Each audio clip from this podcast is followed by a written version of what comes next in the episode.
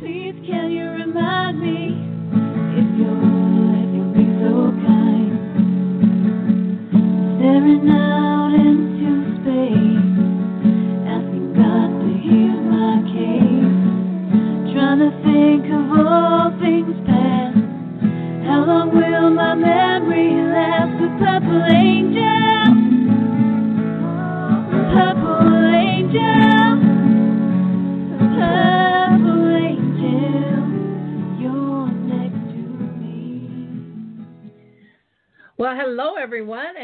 welcome to Alzheimer's Speaks Radio. I'm your host, Lori La Bey, and I'm thrilled that you're going to be with us today on this conversation about end of life planning. And we've just got a wonderful guest for you. We're going to dive into this in just a little bit, but we're always getting new listeners, so I like to tell people hello and welcome and a little bit about us. And so um, basically, Alzheimer's Speaks was started because my own mother lived with dementia for 30 years, and I thought there's got to be a way to do a better job to connect people to resources. And uh, so we've been doing this since 2011 now, and it's just an honor to talk with so many people all around the globe at all different levels. So um, you might be able to be our next guest. We have had people with dementia, family members, friends, advocates, researchers, um, all kinds of businesses, authors, singers, songwriters. Again, everyone is welcome here, and we would love to we would love to add you to that list. Also, if you are a business, we help people um, with their branding in terms of expanding their brand footprint by using all of our multimedias. We're much more than just a radio show. We've got a website, a blog, a YouTube channel, and do speaking and training around the country. And um, can really help you with that. So if that's of interest, uh, just uh, go to AlzheimerSpeaks.com. There's a big contact button up top, and I would love to talk with you. Now, today on the show, you can always call in or um, hop on the chat uh, chat box as well with any questions or comments that you have. Uh, the call in number is 323 870 4602. That's 323 870 4602. And again, we'd love to, we always love to hear from our listeners you, because you know what? Your loyalty has been amazing. You have expanded our brand footprint here all around the world through your likes, your clicks, and your shares. And I just want to thank you because I really do believe it's through collaboration working together that we are going to shift our dementia care culture from crisis to comfort around the world. Now, again, before I get started, I've got a few announcements to make. Um, one, I want to just give a shout out to Keith Gallus, who wrote this great book called Parental Dementia A Guide Through All the Difficult Questions. And um, Keith is an executive director with 20 years of experience under his belt helping families through all their difficult questions. And each chapter is devoted to one of those questions. And um, you can get the book by going to parentaldementia.com and um, use the discount code Lori, L O R I, and you'll save $5.99. Or you can always pick it up on Amazon, Walmart, or Barnes and Noble, and it is an ebook now um, as well. So that's that's great to know. Now, I um, just heard from a good friend of ours here at Alzheimer's Speaks Radio, Teresa Berry Tanner and she has been working on this documentary film called Determined, which has been accepted into the Wisconsin Film Festival in Madison, Wisconsin. And she has, like I said, been on this journey to help raise awareness about dementia and um, her own experience as a caregiver and as an Alzheimer's research participant. And so this this film is about stories of Alzheimer's disease. They they look at every kind of nook and cranny across the country and abroad, and and she's really kind of put her heart and her soul into telling the story. They're looking for some more donations, so if you want. Um, if you want to put your money in a really powerful place, um, go to their website and you can just go to documentaries, uh, documentaries.org forward slash um, will I be next? And that's, uh, you can go to documentaries.org forward slash will dash I dash B B E dash next. and donate to to a wonderful, wonderful cause. Now, people are always asking me about um, where am I going to be next and how can they hear uh, some of my talks? Well, uh, tomorrow, February 19th, the um, Educate program, or Educate program, I should say, is doing their virtual road trip, and we've got a webinar that you can sign up for. You can just go to AlzheimerSpeaks.com on our front page and find information out on these. But we're going to be talking about dementia care is changing. Are you? And then on um, Thursday, the 20th, our friends at Lyngblomsten are building a new uh, continuum of care in Lino Lakes, and they are going to be having a kind of informational um, ceremony on that so you can you can find out information. Uh, just call them at 651 646 2941 that's 651 646 2941 and they are having a presentation um, again thursday February 20th from 6:30 to 8 p.m. at the Waters Living Waters Lutheran Church up in Lino Lakes, and that's in Minnesota. I will also be um, at the Waters in Eden Prairie uh, Thursday the 20th between 3 and 5, and we'll be doing um, a presentation about shifting dementia care from crisis to comfort. And then for professionals, um, this is a, the conference for professionals only um, here in Minnesota. Handi Medical Supply has a big conference down at the St. Paul River Center, and um, that's going to be fabulous. And I'll be speaking there from 9:45 to 10:45. Going into March, if you are out in New Jersey, I would love to see you March 11th. This will be a family session.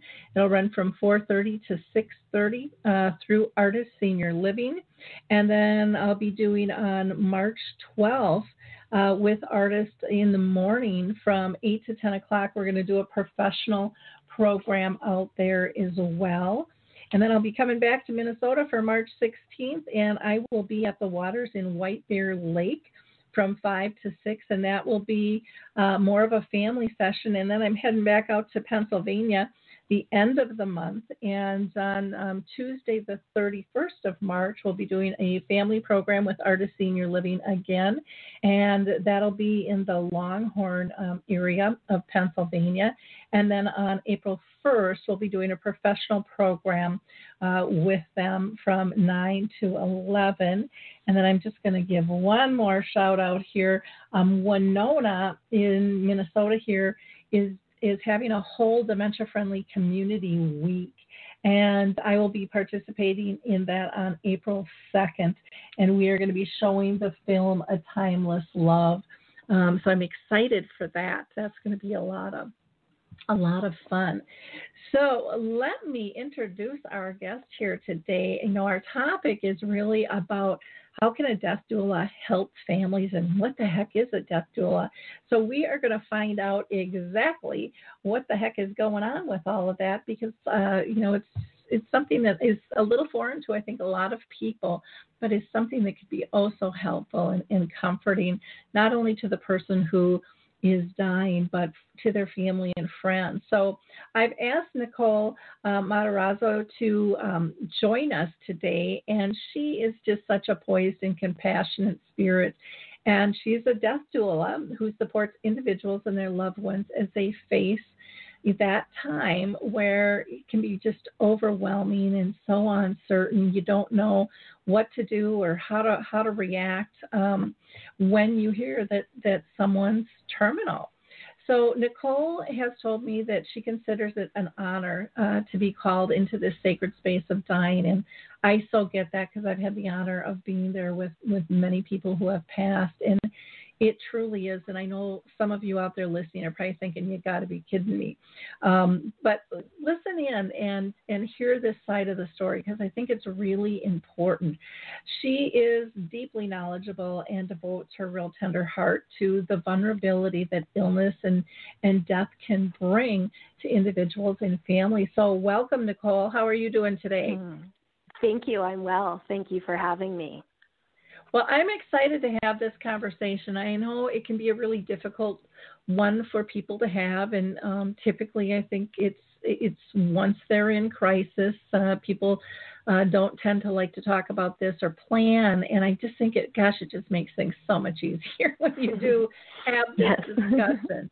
And so um, it'll be it'll be uh, fun to to get into. But before I ask our line of questions, I always mm-hmm. like to ask if you have been personally touched by family or friends uh, through dementia.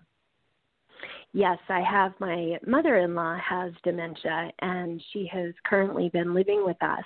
Um, she has late stage middle dementia. Um, so it, it her, the care involved is 24 7 care. And, you know, she is such a great teacher in patience and learning how to approach a task or a desire with a different perception. And a, one of uh, a slower perception and a more mindful perception. Oh, interesting. I uh, mm-hmm. I, I get where you're going with all that, and uh, to me, it makes it makes perfect sense because I was on the journey with my mom, you know, for 30 years, and uh, that's why I'm mm-hmm. doing what I'm doing now is because she really did change uh, my life and how I look at things significantly, you know, with that. And so, yeah, it's, it's an interesting process. Well, thank you for for sharing that. That's always just helpful, I think, sometimes for our audience to know um, your personal background. Why don't you tell us um, a little bit about? Uh, the overview of what the heck is a death doula and how did you get yeah. into it? Yeah, let's define that first. Um, a death doula is a person who offers non medical, holistic, supportive care to a dying person and their loved ones. And that can be family, caregivers, friends, um, you name it, whoever's in the house um, sharing that experience with the individual. And that comes by way of presence, guidance, education, coaching, companionship, you know, death doulas help navigate the unknowns of death while demystifying the dying process. We are, as a culture, we don't talk about death and dying, so we arrive to that space and time, most of us, unprepared. And death doulas, you know, they offer a holistic, heart centered, um, emotional, to the emotional, physical, spiritual um, aspects during that time of dying that can be filled with discomfort, uncertainty, anxiety, fear, and isolation. Um, often, death doulas uh, create a, a, foundational support, um, but many death doulas come with extra um, specialization like Reiki or comfort touch or shamanic work. Um, some death doulas specialize in ritual and ceremony only, um, aromatherapy, just to name a few. Okay, well that mm-hmm. that is uh, quite the array of of what uh, what someone can expect with a, a, death doula.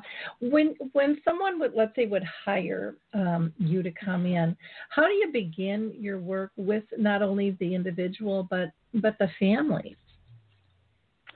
Yeah. So typically, uh, people will find me um, by word of mouth um, through families or friends who have experienced my work before.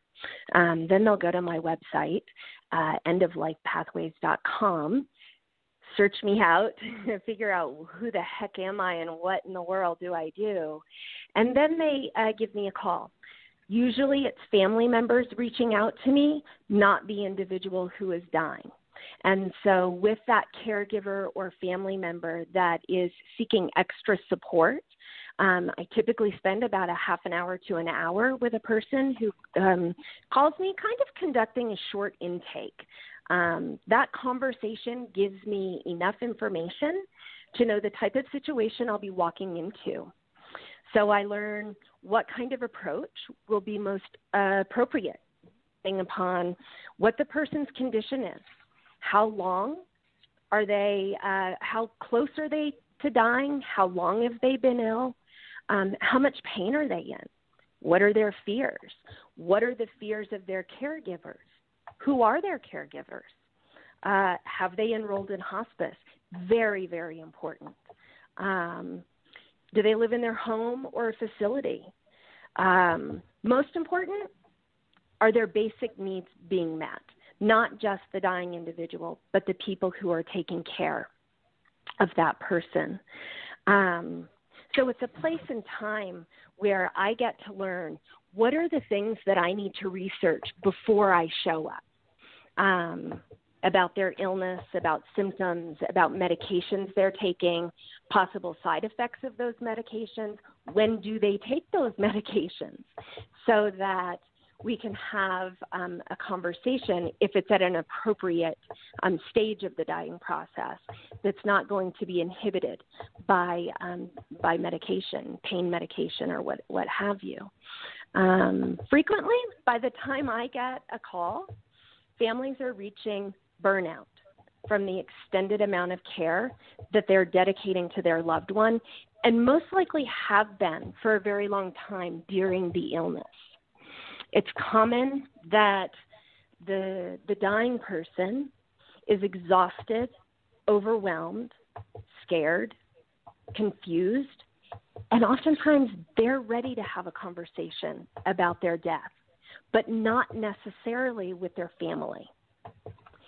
So it's my responsibility to show up informed so that I'm helpful and I can relieve some of that burden that sits on the shoulders of everyone involved.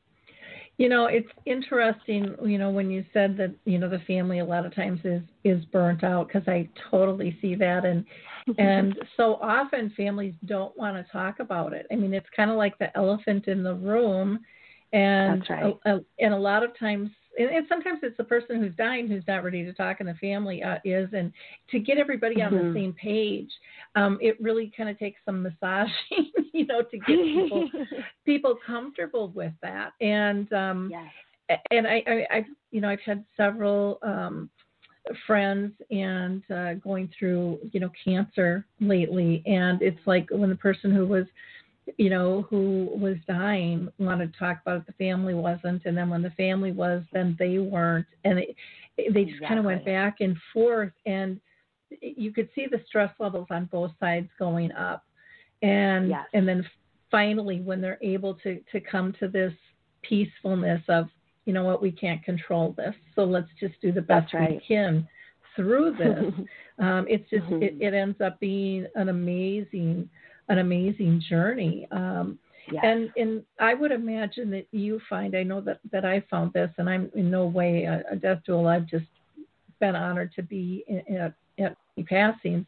Um, like you said, it, it's mm-hmm. just such a such an honor um, to be in mm-hmm. that space. But you know, not always will you get everybody on the same page either. I mean, I've I've this seen where some some family members still aren't willing to accept it or they don't want to be around it or you know i'm just going to do this because you know mom or dad's going to be okay or my brother or sister whatever it is and mm-hmm. i'll i'll catch them i'll catch them next time and then there yes. not the next time and then you know there's this added grief and things that that comes That's to right. it so um and i loved when you talked about all of the detail of getting the knowledge of what is the person really going through and mm-hmm. you know the medications because those do affect you know it, you know is someone going to be coherent and awake when you're there you know all of those mm-hmm. little things i had a friend recently in the hospital and i thought i wish i wish the hospital would have paid as much attention as you are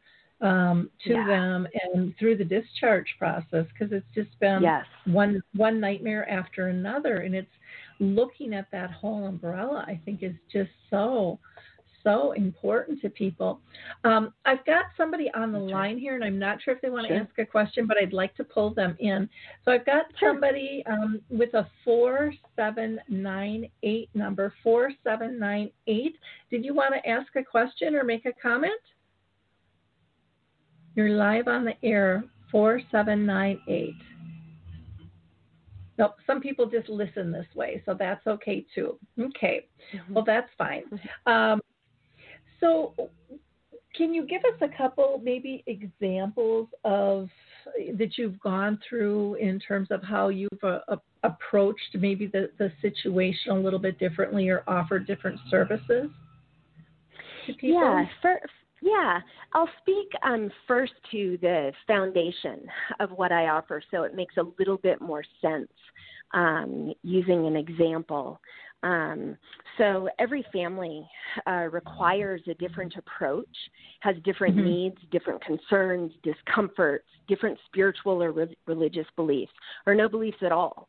Um, my offering to each family uh, is different. There isn't a script or a recipe uh, that works for every single family. Um, this is where the foundation of, of what I have to offer is so important, and that is deep listening, inquiry, and keen observation.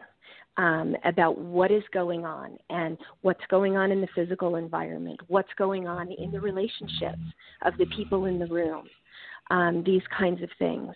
Some families are tired of talking about their illness, uh, individuals and families, and they feel defeated by having to, um, how do you say it, like being forced to turn to end of life decisions.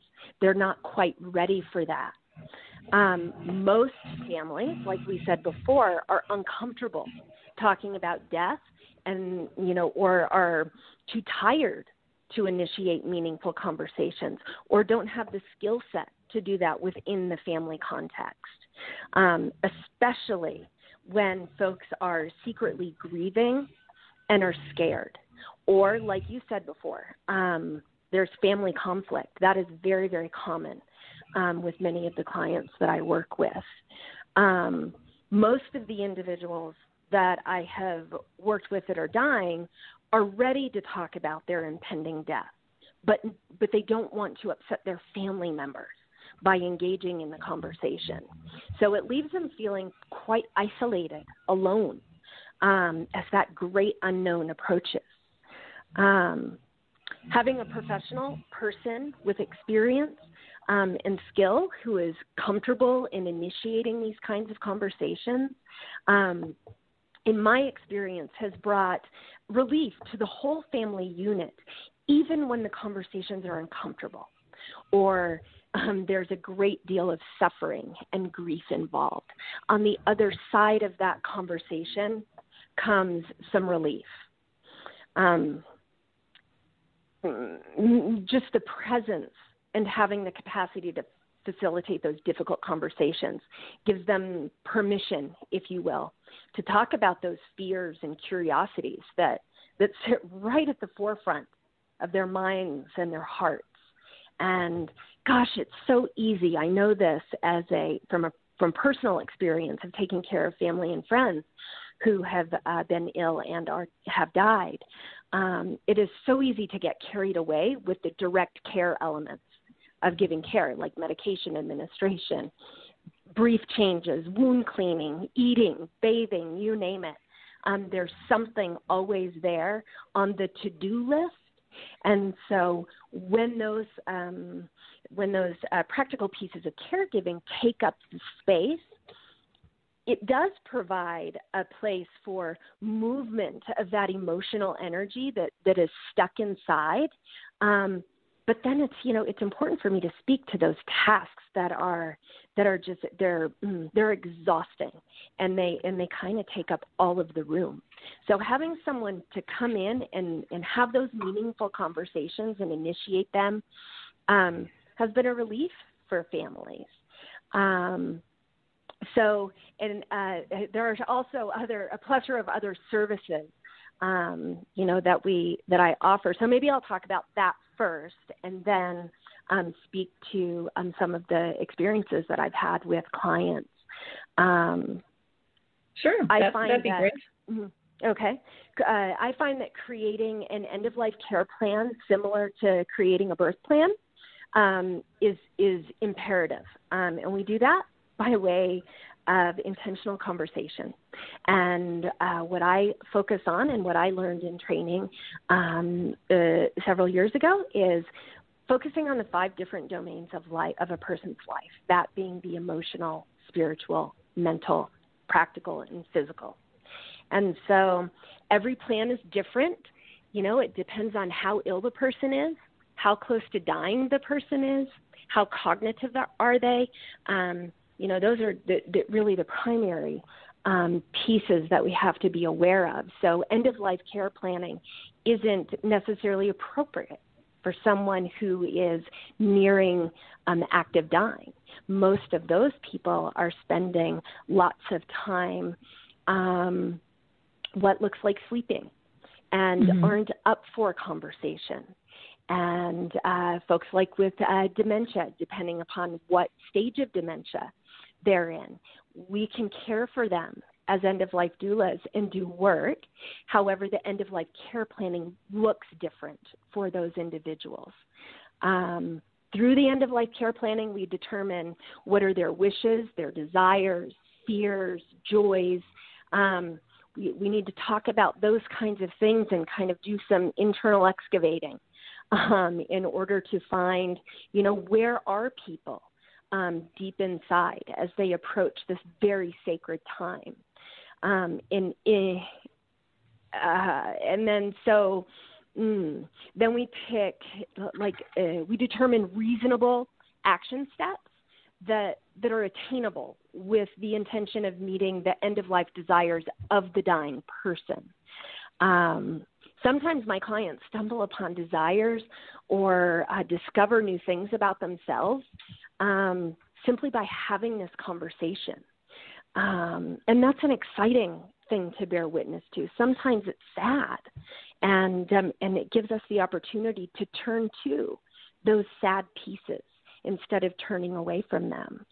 Um, sometimes just having the conversation with a dying person and creating their own personal plan sends the message to them that that their experience has value and that they matter and just by way of this meaningful conversation, it brings the uh, relief and comfort at a time that feels so uneasy. Um, so, with compassion and skilled support, we can meet not just their needs, but their wants as well, including the caregiving team that's involved, family, friends, those kinds of things. Most often, people really want to help families who are in this situation but they're scared. They're afraid they're going to say the wrong thing. They don't know exactly what to do. They're afraid to just show up and sit with someone and hold their hand. And so this is why this planning piece is um, can be super valuable. Um, you know, again, depending upon where a person is in their dying process. Um, life review, legacy work, um, these are great ways um, to, to bring value to a person's life and assure them that they'll be remembered. Um, it's a wonderful time to create messages um, that they'd like to leave behind to children, grandchildren, grandmothers, um, so on and so forth. Um, another modality that I bring to the table that is especially important when we're talking about bringing comfort and decreasing anxiety is comfort touch. And so it's a gentle acupressure, it's not massage. Um, Mary Kathleen Rose developed it um, with the intention of bringing calm, comfort, relaxation and relaxation to people that are ill and um, people that are dying. Um, this works really well um, when people are not cognitive, when there's agitation, um, when people don't want to talk about anything else. They just want to relax and be calm. Um, another way of, of bringing that kind of um, comfort or peace to the table is, you know, poetry readings, guided imagery, music, um, meditation. Um, great way to bring a sense of calm. Um, sometimes simply companioning the person in silence um, by sitting bedside and holding their hand is enough. Um, we tend to like to fill the space with words when we get nervous and um, or uncertain about you know what if, what it, is my presence okay? Or those kinds of things. So we begin to talk a lot. Um, so i always remind family members sometimes being really quiet is just enough. Um, providing advocacy um, going to doctor's appointments, um, and and being kind of an extra set of ears. Oftentimes, families who accompany their dying person to doctor's office visits, they're often overwhelmed, scared, um, grieving. So some of the language that's spoken doesn't necessarily land very well, and they leave the appointment wondering what the heck was just said. I don't even know what I'm supposed to do next. Um, so that's been helpful for some of my clients. Um, certainly, working alongside hospice um, and skilled nursing, assisted living, memory care staff, um, being the advocate for for my client um, is just a beautiful way to create more support. Um, especially when we're talking about um, hospice, having a relationship with hospice is really important. Um, in facilitating care to a dying person. Ceremony and ritual. Um, I cannot say enough about how important um, those pieces are, and uh, both with the with individuals who are dying and their loved ones. Um, this is especially true when we're participating in creating end of life care plans. Um, to create a very simple ritual or ceremony around the conversation gives the conversation a container where emotions like grief and laughter, sorrow, anger, um, they can be expressed, they can be seen, they can be held and acknowledged in a special way. And then when we close the ritual, that time is done, allowing us the spaciousness to move on to the, to the next thing that arrives. Um, ceremony and ritual are really important um, when a person is in the in the active dying um, stage and post death. Um, very important times to be holding ceremony with families. Yeah, it's. I think the ceremony piece is is so important. You had talked, you touched on so many different things, and um, you know, one of the things I wanted to to ask you about was we hear so often that some people, you know, want to pass alone. They don't want family present, yeah. um, and and others do want family um, or or mm-hmm. special uh, friend presence you know, or they want um, kind of this sacred circle. There's certain people that they want around, but there's others that, that maybe they don't. Um, mm-hmm. Because some people are really, really private about this. I've got one friend who is very much like that. She's got tons of friends and um, mm-hmm. and family, but she's like, I, I know I just want a few, just a handful of mm-hmm. people around me yes. at that point. And how do you deal with that with family and friends who you know want to be there or feel a need to be there and say you know it's nice it's a nice offer but this is really mm-hmm. about their last wish. And yeah. know, how do you, how do you recommend family and friends deal with that? Yeah. So uh, we i've had a couple of clients who um, that was their wish before we entered all of these end of life conversations. And so it ended up with those um, two clients that in the end they really wanted um, one or two one client wanted one family member in the room with me and then the other um, client wanted two family members in the room with me. And so one of the conversations that i do have with families um, as we enter um, this end of life care planning uh, bit is that this time and space is about your loved one and what your loved one wishes and needs. And so we're going to make it about that person. And when you enter your dying time, you will get to choose what you want, what you need. And so this person only has X amount of time, theoretically, to live. And so, how important is it to you to honor what your loved one wants. Mm-hmm. And so, by way of that conversation, it softens the the needing to be needed and wanting to play a role in that um, you know that that dying time you know there's some people who have such curiosity about like i want to be there when that happens of course because we're so removed from from dying. And so we really make the conversation about the person who is dying. We meet that person where they're at. Sometimes we don't get to understand their wishes or desires. And maybe we'll be able to work into a place where there's some understanding, and maybe we won't. And we have mm-hmm. to be mm-hmm. comfortable with that, and we have to be accept that. Yeah, it really is about respecting wishes and and I think if people can think about would you, you know, if you were dying, would you want your wishes mm-hmm. respected?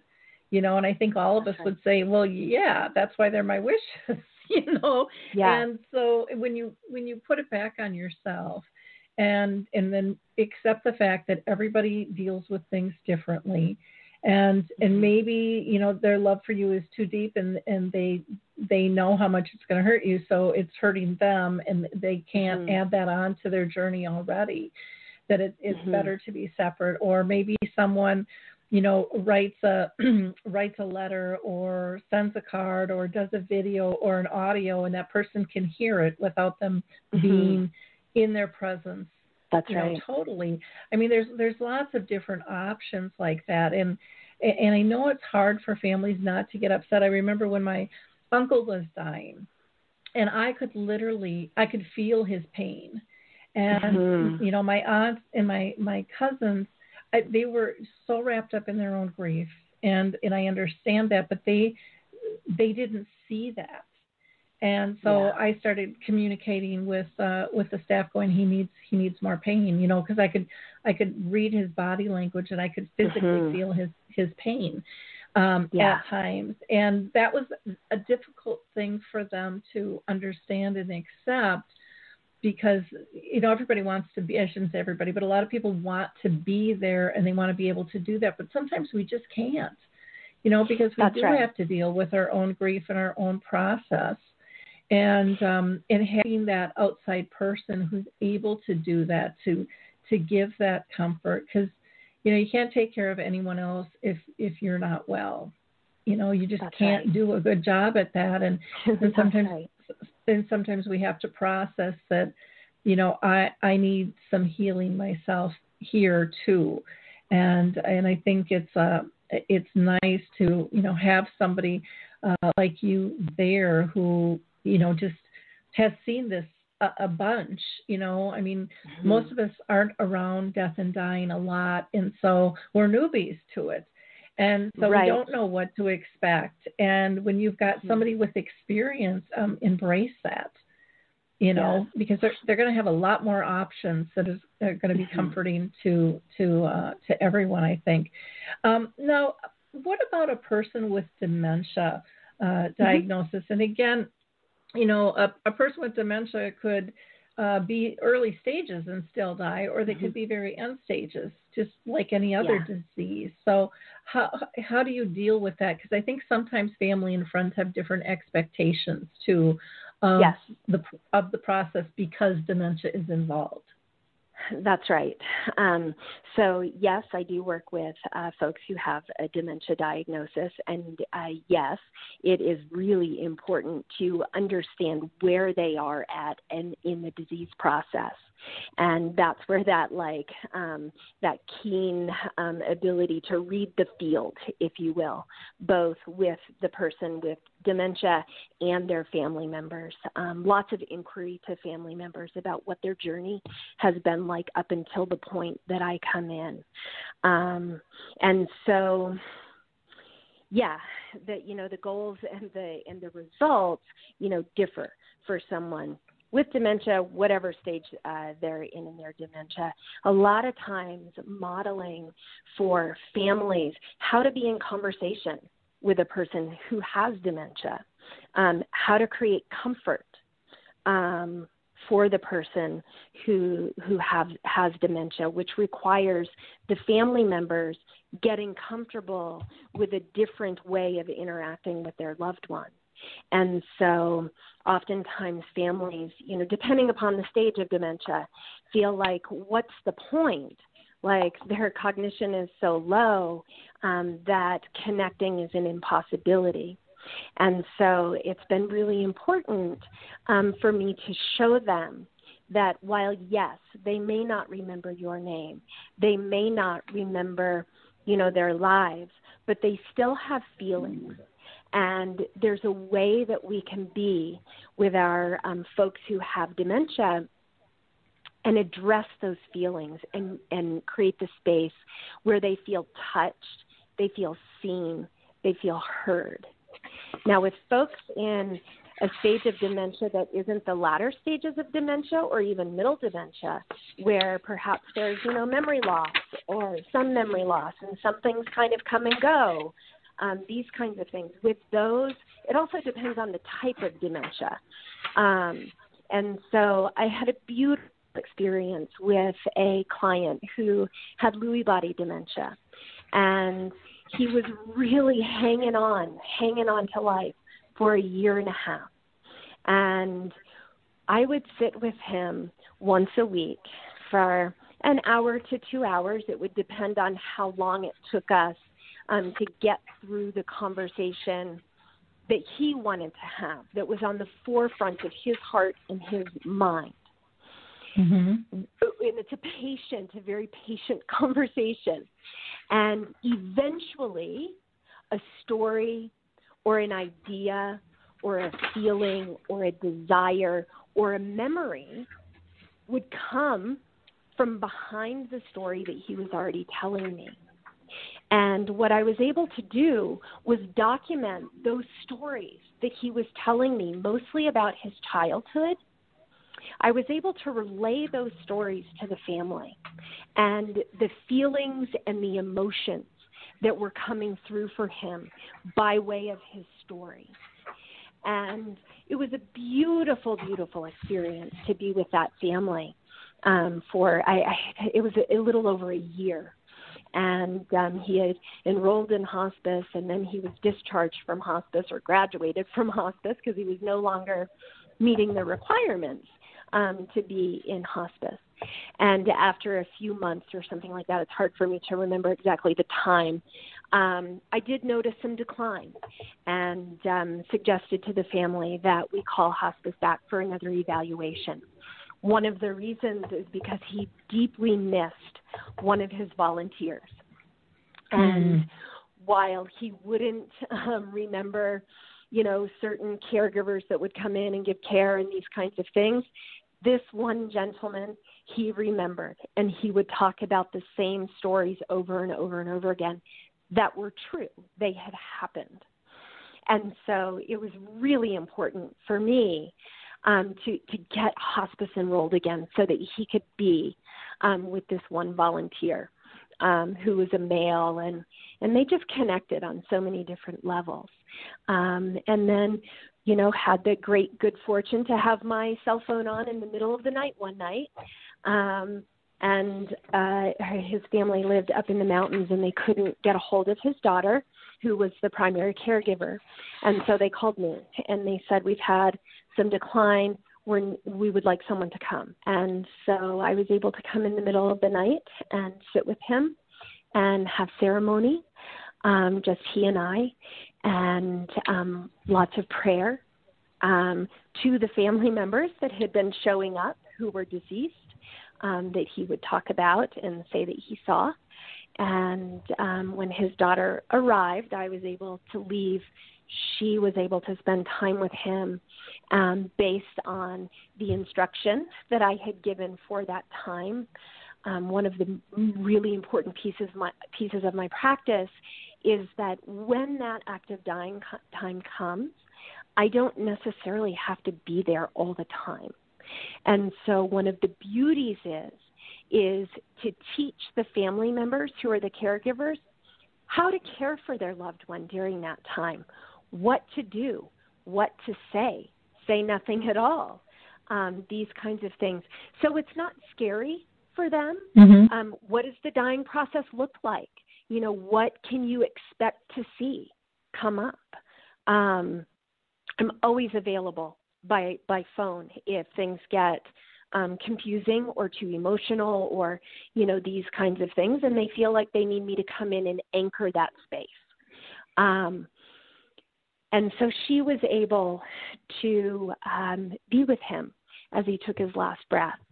And um, and then I showed up moments later, and we set the stage um, for his post-death ceremony, um, which was very tender. His granddaughter was able to attend, and um, yeah. Oh, neat. You know, when you were talking about, um, you know, the act of dying and helping people through the process, uh, when my own mother was dying, um, she actually started coming to me in dreams before she passed, and mm-hmm. and one of them was, "You're not going to be here," and I'm like, "But I'm always here," you know. And I of course took it personally and was offended, and yes. and um, I'm like, "But I'm always here," and she just said, "No, I need you to, I need you to be gone." for two reasons. Yeah. She said, one, I need you to be gone so that I know that you will carry on this work. Mm, beautiful. And mm. the other was, I need you to be gone because the rest of the family needs to participate in death and they need to not be scared of it. And my mom was always so adamant when we were little. She would bring us to the funerals and wakes, and her friends would mm-hmm. be, Dorothy, you really, you know, they're too little. And she's like, they need to understand people come into this world and people leave. And yes. I want my, and so she, so when when she was actively dying, I actually had two keynotes and I left. My family thought I was having a nervous breakdown, except for my daughter who, who understood um, but I was respecting her wishes. But one of the things that was so powerful that that I was taught, um, she she never stopped teaching me lessons, was I thought I would communicate with everybody by phone, and my daughter mm. said, you know, why don't we um, Facebook? And so here I am getting off the plane in Arizona down in baggage claim, and my daughter's like, I think I think this might be it. Do you want to say goodbye to her again? And so here I am mm. in, hmm. in baggage claim on video talking to my mom, and um, you know, and it was just it was a it was a bizarre thing. She didn't die, but the woman next to me at baggage claim ended up sitting across the seat from me and overheard my conversation with the man on the plane who's who whose father-in-law I think it was had dementia, and so the whole flight we were talking about dementia, and so I mean there were just it, she had everything all just set out, and so during my time when I was gone, she, I, I was mm. communicating with everybody via video, and it was like I didn't miss a beat. I was yeah. I was there when we did the last rites. I saw her take her last breath. I um, mm-hmm. was able to put my one brother in line when he was out of line and nobody was strong enough in the room to put mm. him in his mm. place. And so I cracked a joke mm-hmm. and put him in his place and cut the tension and, and, and we moved along. And so don't underestimate the power of video or phone calls if you're long distance. Right. Um, it, you right. know, it's it's amazing, and you know we can think that oh, you know they don't know, you know they're sleeping, they're not mm-hmm. here, but uh, and I'll just give one example of mm-hmm. of this myself. When I um, I was going to go do my keynote, and I had I had checked in, you know, about ten minutes before I had to hop on stage, and I remember telling my mom at the end of the conversation, I said. Okay, now we had a deal. I'm not there, but we're in this mm-hmm. together, mm-hmm. and I expect you with me. And mm-hmm. um, I said, I'm going to be on stage in 10 minutes. I went to go on stage and I actually tripped going up. I didn't fall, but when I looked up, I I was I had the chills and the room was just white orbs. That's all I could see. Mm. I couldn't see the audience. It was just lights. And in that moment wow. I didn't know I didn't know if she passed or if she if she was there with me. And afterwards mm-hmm. I called my my daughter um, via Facebook, and I said, "How's she doing?" And she said, "Mom, it was the weirdest thing." I said, "What?" She says, "Right after you told Grandma to come, her body got so hot and so red, and we couldn't cool her down till about ten minutes ago." And I said, "That's about when I got mm. off the stage." Oh my goodness! So, I know, and so they know. I, I, they are. Yes so present and even if yes. they can't communicate with us in certain ways i mean i that's right i it was just the whole her whole dying process was such a gift to me on so many new levels um, yes. that taught me that we are, you know, we are so much more than what we think we are in terms of relationship and being. And um, the way to be able to honor people is just so critical. Now, some people might ask, um, Nicole, mm-hmm. what's the difference between between you and palliative care and hospice? Because I think a lot of people yeah. think palliative care and hospice are going to always be there, and I can I can say, boy, it sure was different from when my dad died in 01 to when my mom mm-hmm. died in 2014 in terms of what services were available yeah. and yeah. and how much they were present. So what if you can yeah. explain that, I think that'd be great. Yeah. So uh, death doulas don't, um, they're not employees of hospice. We are separate entities. Um, but for my work and the work I do, it is crucial for me to, to work alongside hospice in giving care to, to their patients, my clients. Um, sometimes I'm called in before hospice. People aren't ready to, to turn to the idea because it means one thing to families, and that means that we're being asked to turn to our death. And so there's some resistance, there's some procrastination. Um, families wait too far, um, too long um, before they call in hospice.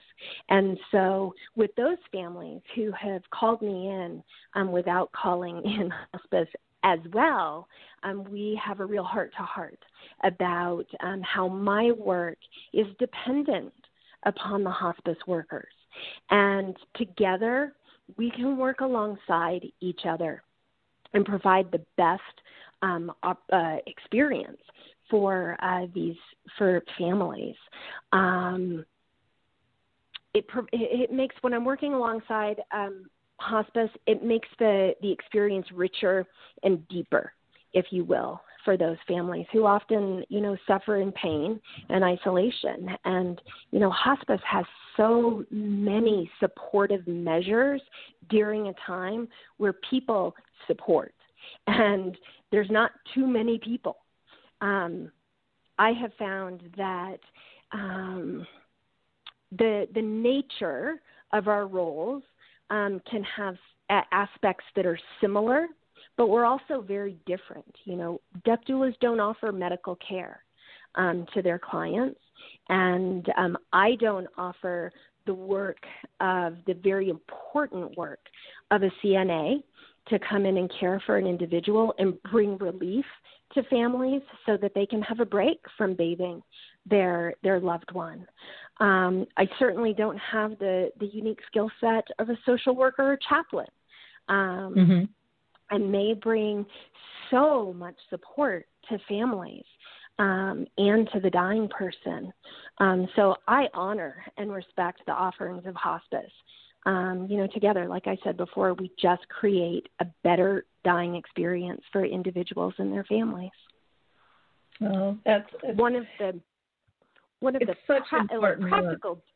It is, um, one of the practical like differences is that hospices is funded by Medicare, and so that's a constraint for hospice workers.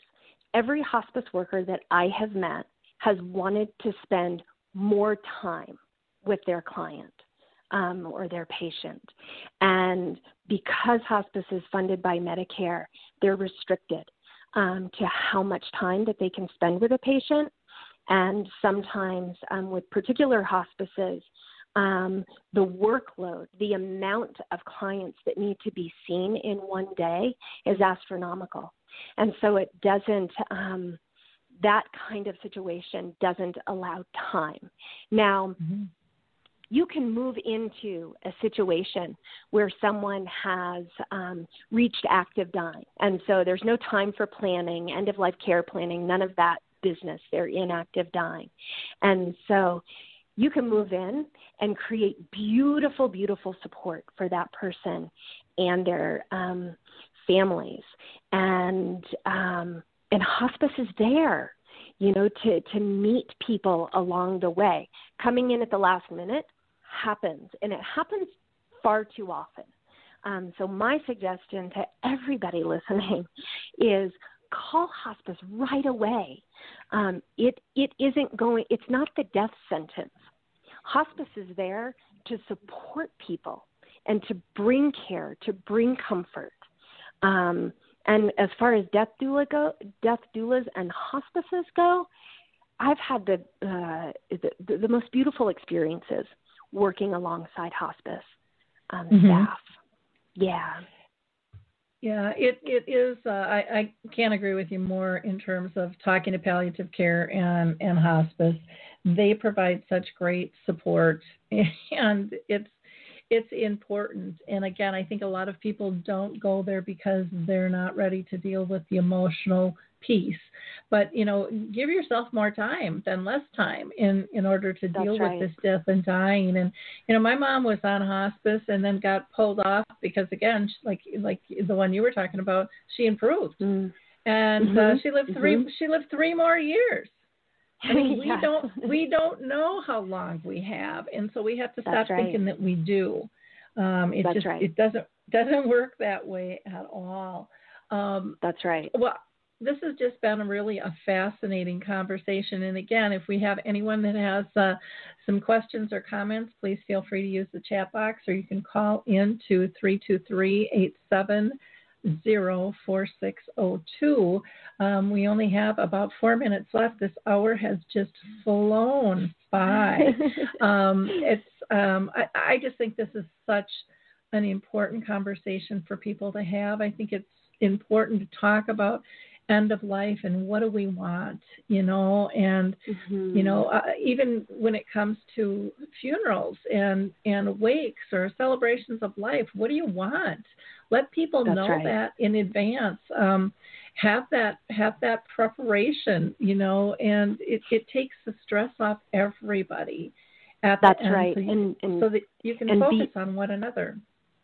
and beyond advanced directives like mm-hmm. advanced mm-hmm. directives are really, really important. They're a very important piece. And then beyond advanced directives, there's another conversation to be had. So some of my clients are folks who are not ill, they're not close to dying, and they reach out to me to create these end of life care plans beyond advanced directives so that they are expressing while they're well, um, this is what I want. And mm-hmm. this is where we can begin teaching our culture how to die and yep. um, make it more of a household word than it is, and make it dying will always bring suffering. And mm-hmm. it's just the nature of the beast, just like birthing a baby. It's a beautiful experience and it's hard and there is suffering. Same way with dying. But when we take a moment to plan, to to roll around in what our desires might be, not from a place of living, but from a place of dying. So learning and sitting in practicing what our own death might look like. Mm-hmm. So that we can create a plan from that place, not necessarily from a place of living.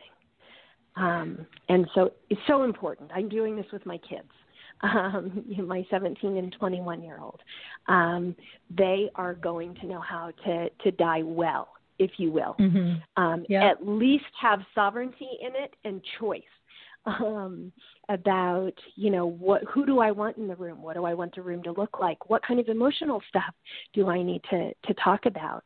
What are the special things I want to say to people? These kinds of things. Yeah. yeah. Ex- exactly. What brings you comfort, what doesn't. And I think one of the That's things right.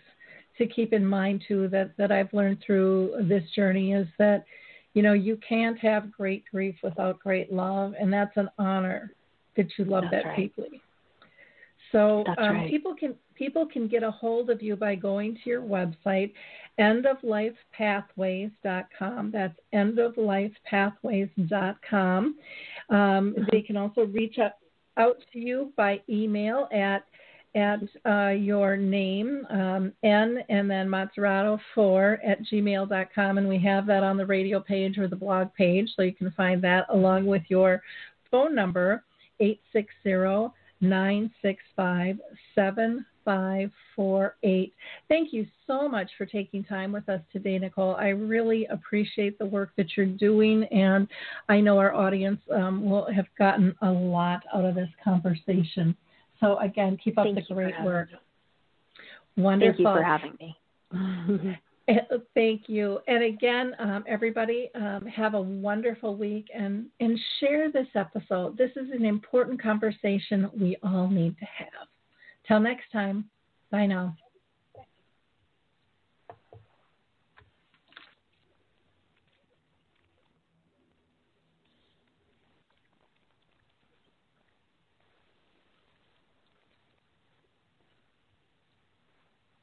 We get it. You're busy. You don't have time to waste on the mainstream media. That's why Salem News Channel is here. We have hosts worth watching, actually discussing the topics that matter. Andrew Wilkow, Dinesh D'Souza, Brandon Tatum, and more. Open debate and free speech you won't find anywhere else. We're not like the other guys. We're Salem News Channel. Watch anytime on any screen for free 24 7 at snc.tv and on Local Now, Channel 525.